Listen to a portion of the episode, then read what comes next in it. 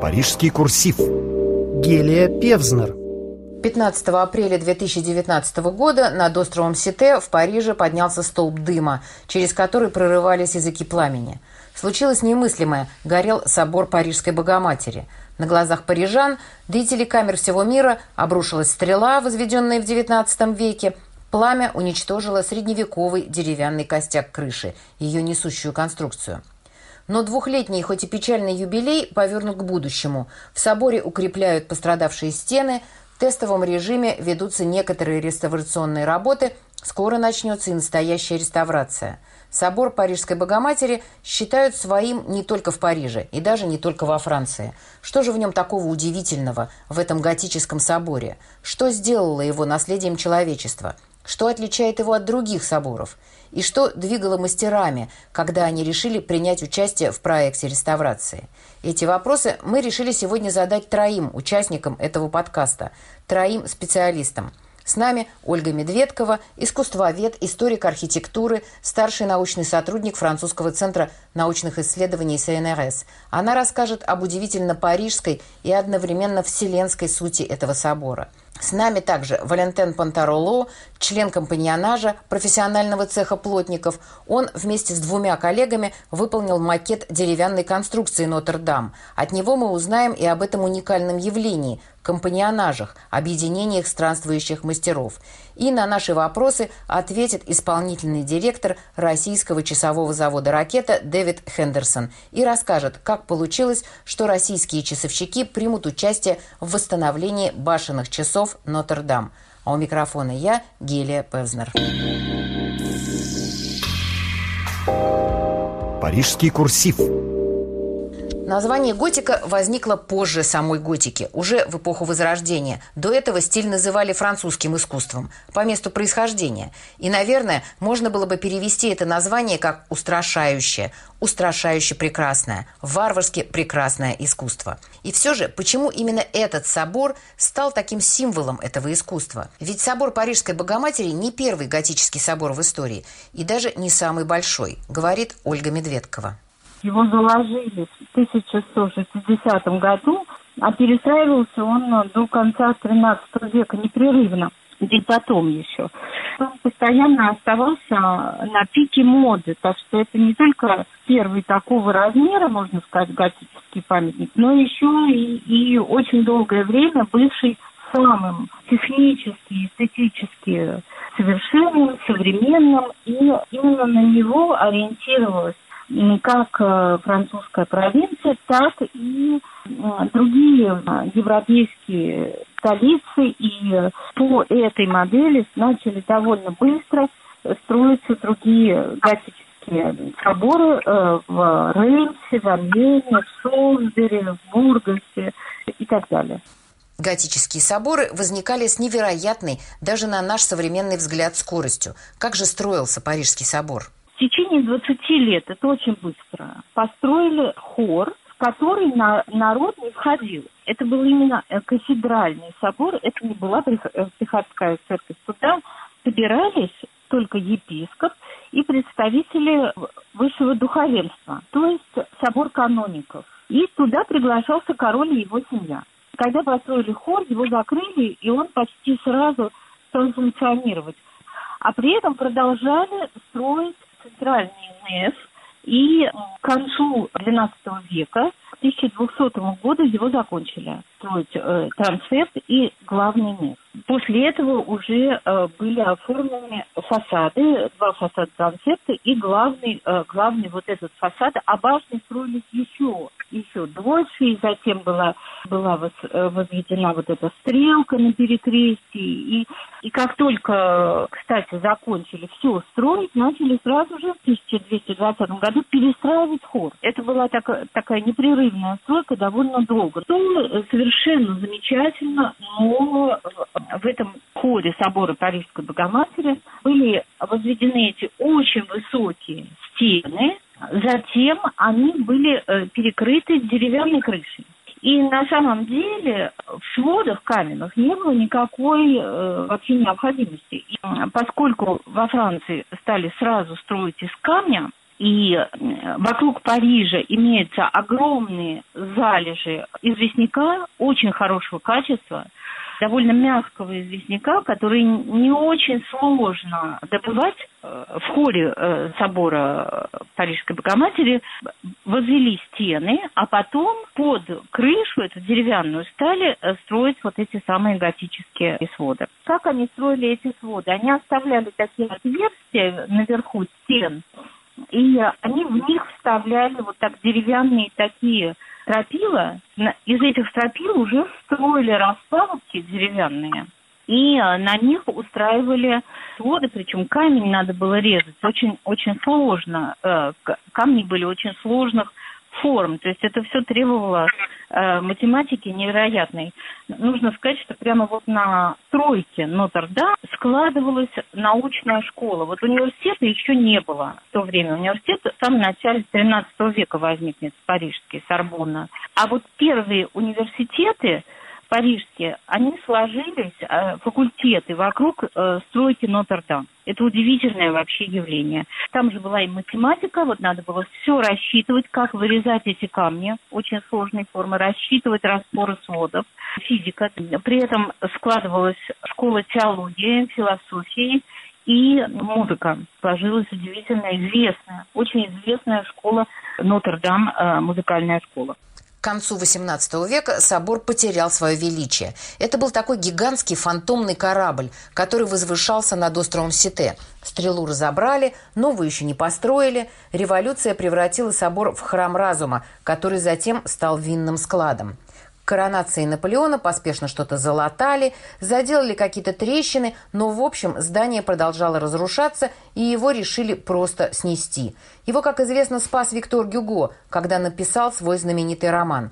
Но это все XIX век, а очень хочется понять, как видел свой кафедральный собор средневековый парижанин когда эти своды каменные, тяжелые все-таки, там на эти распалубки помещались, потом распалубки деревянные снимались, и вот тут был момент такого чуда. Вот будет держаться или не будет. И собор начинал двигаться, он, он приходил в движение, он начинал адаптироваться к этому весу и потом вставал и э, там какие-то трещины проходили, где-то что-то приходилось поправлять и так далее. Но вот когда он вставал действительно и уже не двигался, то это был момент такого абсолютного чуда.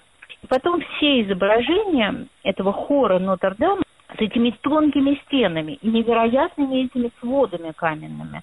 Значит, он всегда изображался как э, в момент такого чуда из замкового камня – главного свода спускался вниз голубь Святого Духа. То есть вот как бы вот это чудо заключалось в том, что эти своды, которые на, на тончайших колонках вот таких вот держатся, они как бы держатся Святым Духом, и все это пространство церковное уже воспринималось как какой-то иной мир. И потом на, на, на фасаде в иконографии фасада это будет очень хорошо все отмечено и объяснено. То есть вот эта идея того, что собор как бы строился где-то наверху, он строился где-то в Поднебесье, и он оттуда спускался, это было очень сильно э, выражено в этих э, сводах использовались железные скрепы. Так что на самом деле там э, радикальные тоже методы использовались технические. Но, конечно, этих железных скреп никто не знал, и их выявил только Виоли Людик, когда в XIX веке реставрировал собор. А те, кто находился в соборе, только э, испытывали это чувство восторга и изумления перед чудом того, как это все устроено и как это все держится. Сегодня в жизни собора новая эпоха. Как в средние века он снова ощущается чудом. И как в XIX веке требует серьезной реставрации – Погиб знаменитый лес, так называют шедевр плотницкого искусства, созданный в XIII веке, деревянную структуру крыши собора. В средние века он был создан профессиональными цехами, компаньонажами. Странствующие мастера переходили из города в город, набирая опыт и делясь своими умениями. Компаньонажи существуют и сегодня в очень разных профессиях, от поваров до плотников, краснодеревщиков и каменщиков – Во Франции действуют два больших объединения. И, конечно, пожар Нотр-Дам стал для них чрезвычайно волнующим событием. С одной стороны, собор строили их предшественники, а с другой, теперь и перед ними стояла ответственная задача повторить этот труд, а может быть и создать что-то еще более совершенное. Валентин Пантерало – один из трех компаньонов, которые работали над созданием макета структуры Нотр-Дам. Не маленького настольного макета, а конструкции в одну двадцатую настоящей величины. Макет строился в городе Англии, это юго-запад Франции. Собственно, он и стал для Валентена своеобразным дипломом.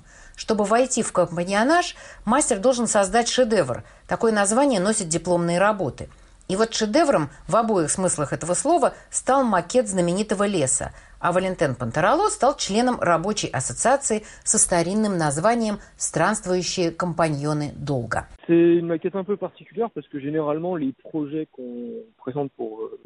Это был необычный проект. Обычно мы сами задумываем проекты, которые представляем, чтобы вступить в компаньонаж. Это наши идеи. А этот макет – нам был предложен самим компаньонажем. На его изготовление было представлено три кандидатуры, и как раз нужно было выбрать три кандидата среди учащихся. Так что мы делали его вместе. Работать приходилось очень много, но сама работа так вдохновляла, что усталость отходила. Конечно, были тяжелые моменты. Например, когда отработал уже целый рабочий день, потом два часа обучения, а потом нужно приступать к макету. Наверное, самым сложным во всем этом было распределить силы.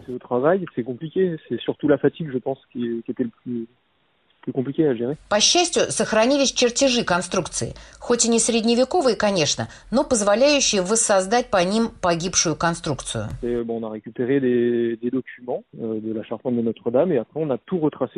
Мы получили документы, чертежи так называемого леса Нотр-Дам, а потом сами все перечертили в трех плоскостях. Это называется эпюр – чертеж во фронтальной, горизонтальной и профильной проекциях. Макет был полностью выполнен из дуба, как и настоящая структура собора, в масштабе 1 к 20. Мы сделали неф и трансепт, а также стрелу. Неф и трансепт – единый блок, а стрела к ним монтировалась. Все делалось в одном городе. Наши друзья и конкуренты из другого компаньонажа, из ремесленного собрания, тоже делали макет, но разные части изготавливались в разных городах. Их макеты пока не закончены. Rivaux et amis euh, de l'association ouvrière, qui eux ont fait le projet sur, sur plusieurs villes. И, конечно, мастер, работавший над макетом собора, мечтает участвовать и в работе на настоящей стройке. Главный вопрос, который все еще стоит сегодня, как именно нужно восстанавливать собор? Нужно ли, в частности, в точности повторить старинную конструкцию? Валентин Пантерало считает, что у каждой эпохи свои преимущества. Когда говорят, что компаньоны будут восстанавливать Нотр-Дам – это и так, и не так. Собор не принадлежит компаньонажам. Это наследие всей Франции. В стране есть плотники, такие же умелые, как и члены компаньонажей. Конечно, я бы хотел работать на строительстве леса. Все, что я могу пока сделать, это обратиться к тем строительным предприятиям, которые, скорее всего, будут там задействованы. А сначала узнать, какие именно это предприятия. У меня уже есть несколько имен в голове, кто, как я думаю, скорее всего примет участие. Но все решит государственный тендер. И, конечно, всю стройку не отдадут одному предприятию. Их будет несколько. Но сейчас об этом рано думать. Ведь даже архитектурный конкурс еще не завершен. Пока мы не знаем, что именно будем строить. Нет чертежей, нет видения конечного результата. Так что пока рано вообще об этом думать. Я не считаю, что нужно в точности повторять старинную постройку. У нас есть возможность ее улучшить. Можно оставить прежние пропорции, прежние методы строительства, но наши предшественники тоже совершали ошибки. Глупо было бы их повторять. Известно же, что в некоторых местах пришлось ставить подпорки. А теперь у нас есть компьютеры. Мы можем все просчитать точнее и избежать структурных погрешностей. У нас сегодня совсем другие возможности. Мы можем сделать лучше, но сохранить дух здания. Un peu plus au goût du jour. Du moins, on a, les, on a les moyens, on a les ordinateurs pour calculer, donc on pourra faire quelque chose de mieux encore, mais dans l'esprit. Для реставрации леса во Франции были отобраны и срублены отборные столетние дубы. Но реставрация коснется не только деревянных конструкций. Идет в тестовом режиме работа над росписями двух капел. Она завершилась удачно, и методы будут использованы и в других 22 пределах разобран и отправлен на реставрацию большой орган. При этом погибли знаменитые часы Нотр-Дам XIX века.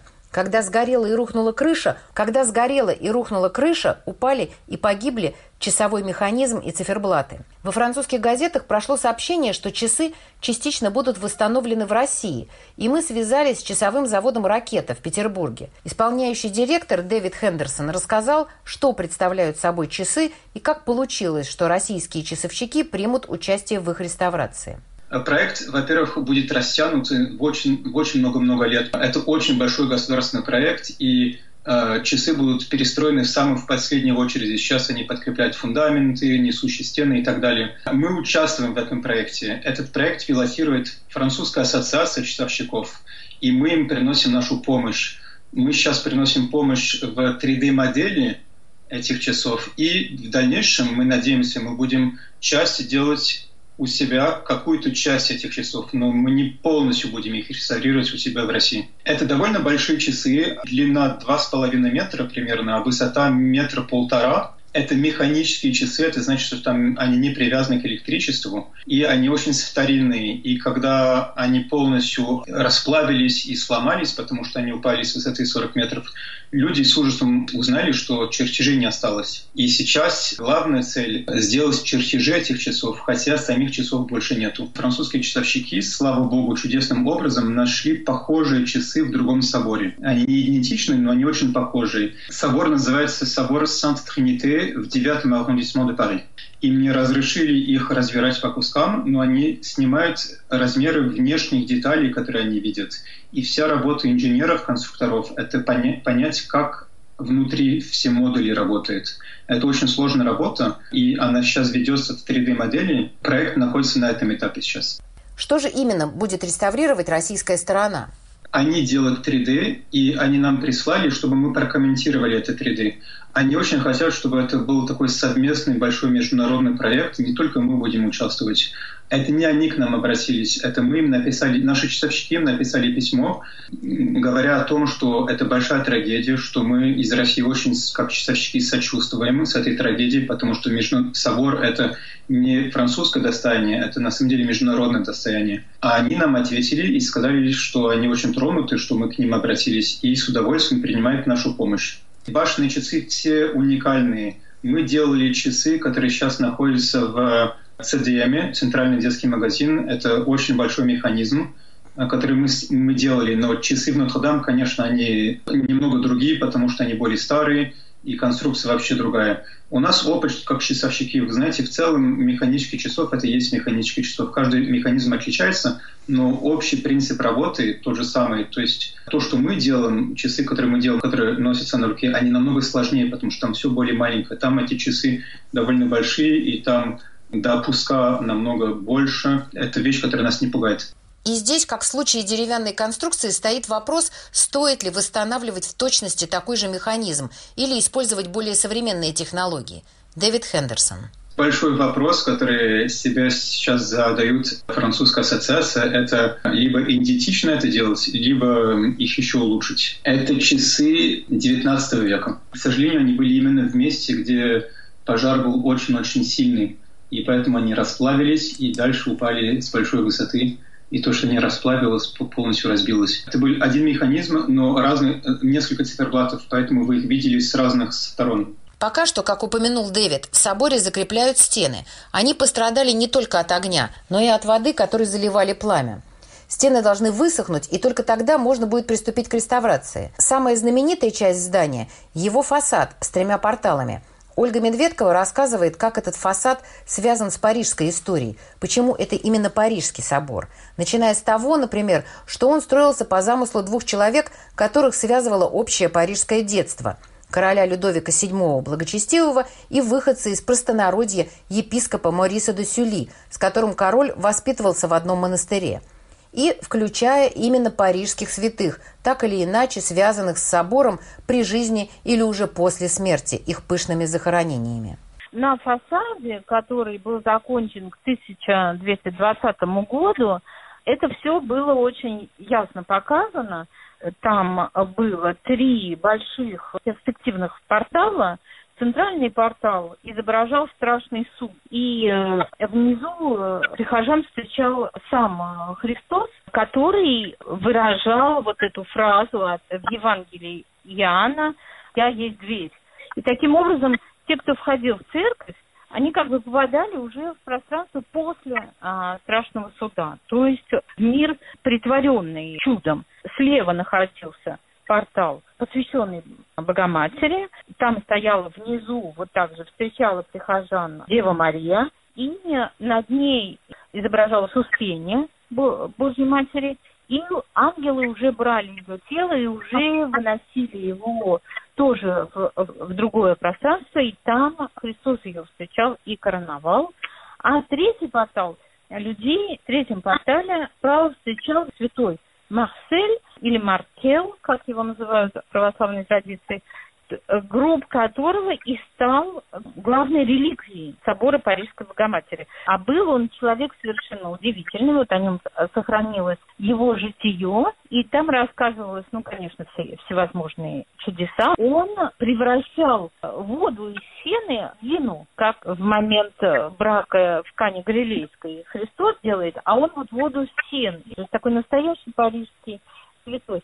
И потом он тоже сделал замечательную вещь, на парижские кладбища повадился ходить ужасный змей-дракон, который там поедал тела грешников. И он начал ужасно смердеть. И э, люди, которые жили поблизости от кладбища, стали болеть. И тогда святой Маркел пошел на это кладбище и своим э, епископским шарфом повязал э, шею этому дракону и увел его, как собаку на поводке.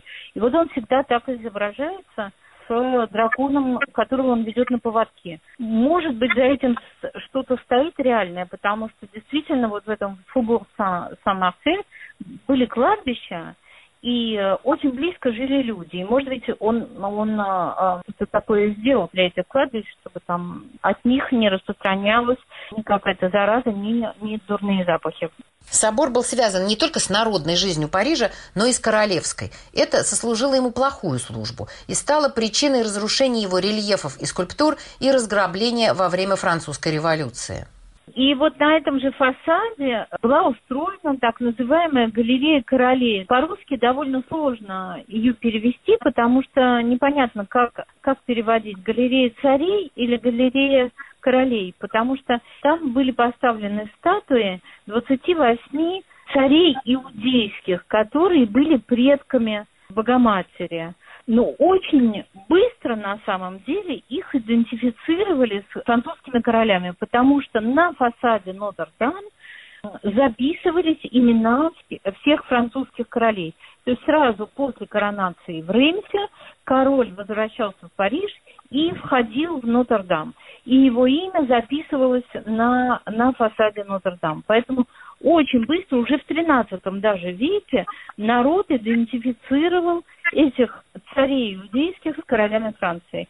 Поэтому неудивительно, что во время э, французской революции собор был подвергнут совершенно ужасным разрушениям. Кстати, вот тогда украли золотой саркофаг святого Маркела, разрушили массу всего и сбросили с фасада Нотр-Дам этих царей и королей. Во время реставрации в XIX веке они были восстановлены, эти статуи, а в 1977 году при раскопках вокруг собора были найдены головы ряда королей, и теперь их можно видеть, это потрясающие скульптуры, в музее Клюни. И понятно, что конечно, сама церковь – это был образ рая, образ потусторонний. И что-то из этого, от этого мы чувствуем. До сих пор любой человек чувствует, верующий, неверующий, когда он входит в этот собор, он попадает в какой-то совершенно иной мир. Чудесный, прекрасный мир. Этот прекрасный мир принадлежит человечеству. Стены собора, охваченные пламенем два года назад, должны через несколько лет зажить новой жизнью. За их судьбой пристально следит весь мир. А я прощаюсь с вами. У микрофона была Гелия Певзнер. Вы слушали подкаст Международного французского радио РФИ.